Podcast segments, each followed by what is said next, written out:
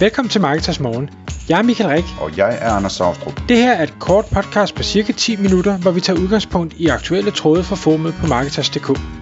På den måde kan du følge med i, hvad der rører sig inden for affiliate marketing og dermed online marketing generelt.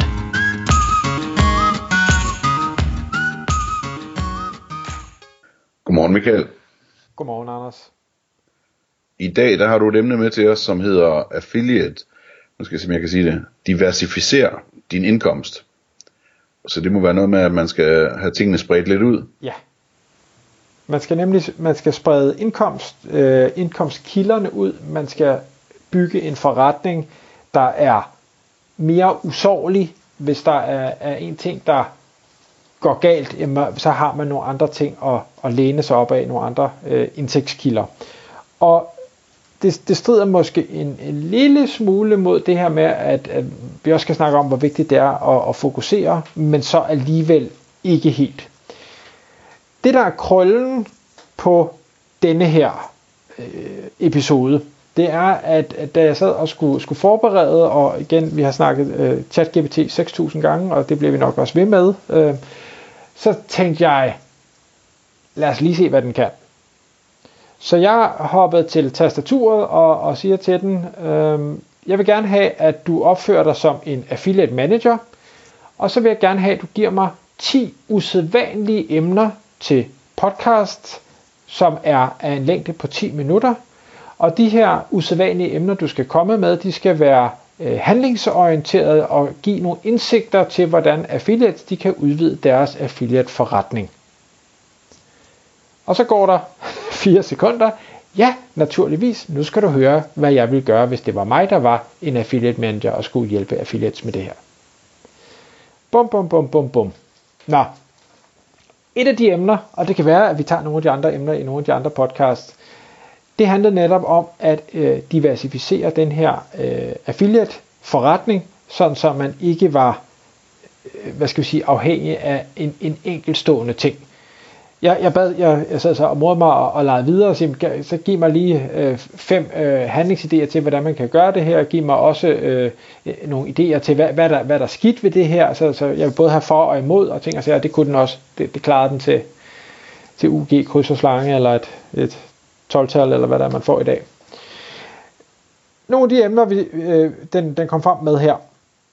Det første er, at den siger, når du arbejder som affiliate, så sørg for at være tilmeldt flere forskellige affiliate-programmer, og jeg ved godt, noget af det her, det kommer måske til at være lidt, lidt basic, øh, specielt hvis man har været affiliate i lang tid.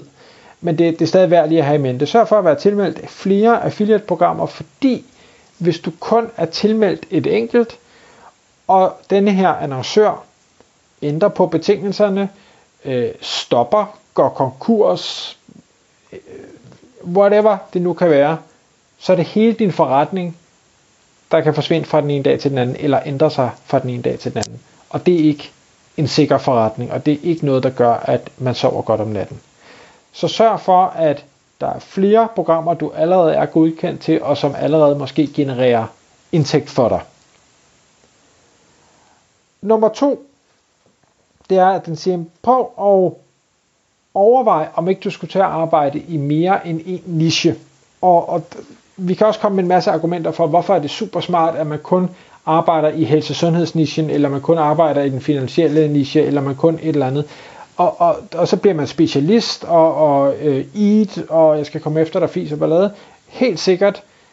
Men man skal også bare være opmærksom på den sårbarhed, der er, når der så pludselig er et eller andet. Jeg er sikker på, at der er rigtig mange, hvad hedder det, sådan nogle øh, forbrugslåns affiliates, der set i bagspejlet, og den her regel, der kom om, hvor høje renter og sådan nogle forbrugslån måtte være på, havde de vidst det upfront, så havde de nok også kanaliseret deres forretninger hen i en lidt anden retning, for det har været rigtig dyrt for rigtig mange, når der pludselig ikke er de samme kommissioner, man kan hente på at, at få folk til at optage forbrugslån.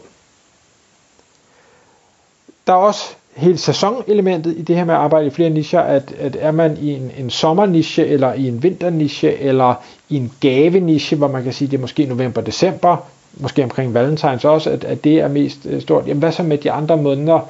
Øh, hvad nu hvis, jeg, jeg siger ikke, at de pludselig inddrager øh, jul eller Black Friday, ligesom at, at man inddrager Stor Bededag, eller hvad man nu kunne finde på. Men igen, vi ved aldrig, hvad fremtiden bringer, så spreder man sig lidt ud, så giver det en større sikkerhed. Nummer tre. Sælg dine egne produkter. Og, og det har vi snakket om i mange podcasts, der, der er altså bare, øh, man siger, det er jo ikke du er jo ikke affiliate som sådan, hvis du sælger dine egne produkter, men det er affiliate, der er øh, springbrættet til, at du har trafikken og ekspertisen og troværdigheden til, at du kan begynde at sælge dine egne produkter. Og det kan være, øh, det kan være digitale produkter øh, i en eller anden afskygning. Blandt andet så er der jo mange affiliates, der har valgt at sælge links.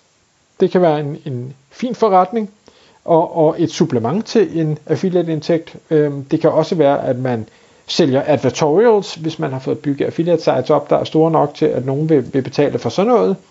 Det kan være, at man sælger bannerplads. Øh, det kan være, at man, man sælger, eller hvad hedder det, implementerer øh, displayannoncering. Det kan sågar være, at man, man vælger at, øh, at, at sælge timer også, øh, og det kommer jeg til at lige om et øjeblik. det, det du gør ved at begynde at sælge dine egne produkter, uanset hvilken type det er, det er, at du begynder også at bygge dit eget brand, og det at, at få bygget et brand op, det giver også nogle andre muligheder for indtægtskilder øh, af, af alle mulige forskellige art. Øh, altså er, er du et brand, som folk de kender, ved, er dygtig inden for noget, jamen så, så åbner det for nogle nye muligheder, som kan give en indtægt fra en anden side. Nummer 4, det er at sige, jamen, du kan jo i bund og grund også arbejde som, eller sælge dig selv som konsulent. Det kan være projektbasis, det kan være timebasis, det kan være på alle mulige forskellige måder. Fordi hvis du er en dygtig affiliate, så er du helt sikkert også en dygtig e-commerce manager slash konsulent slash marketing whatever et eller andet. Du, du har så meget indsigt i måske SEO, i systemer, i tracking, i konverteringsoptimering, i øh, øh, alle mulige forskellige elementer, der giver rigtig god mening. Og der er virkelig mange e-commerce virksomheder og alle mulige andre virksomheder derude, der, der står og skriger efter de her evner, øh, evner og har svært ved at finde medarbejdere, som er i, i stand til det her.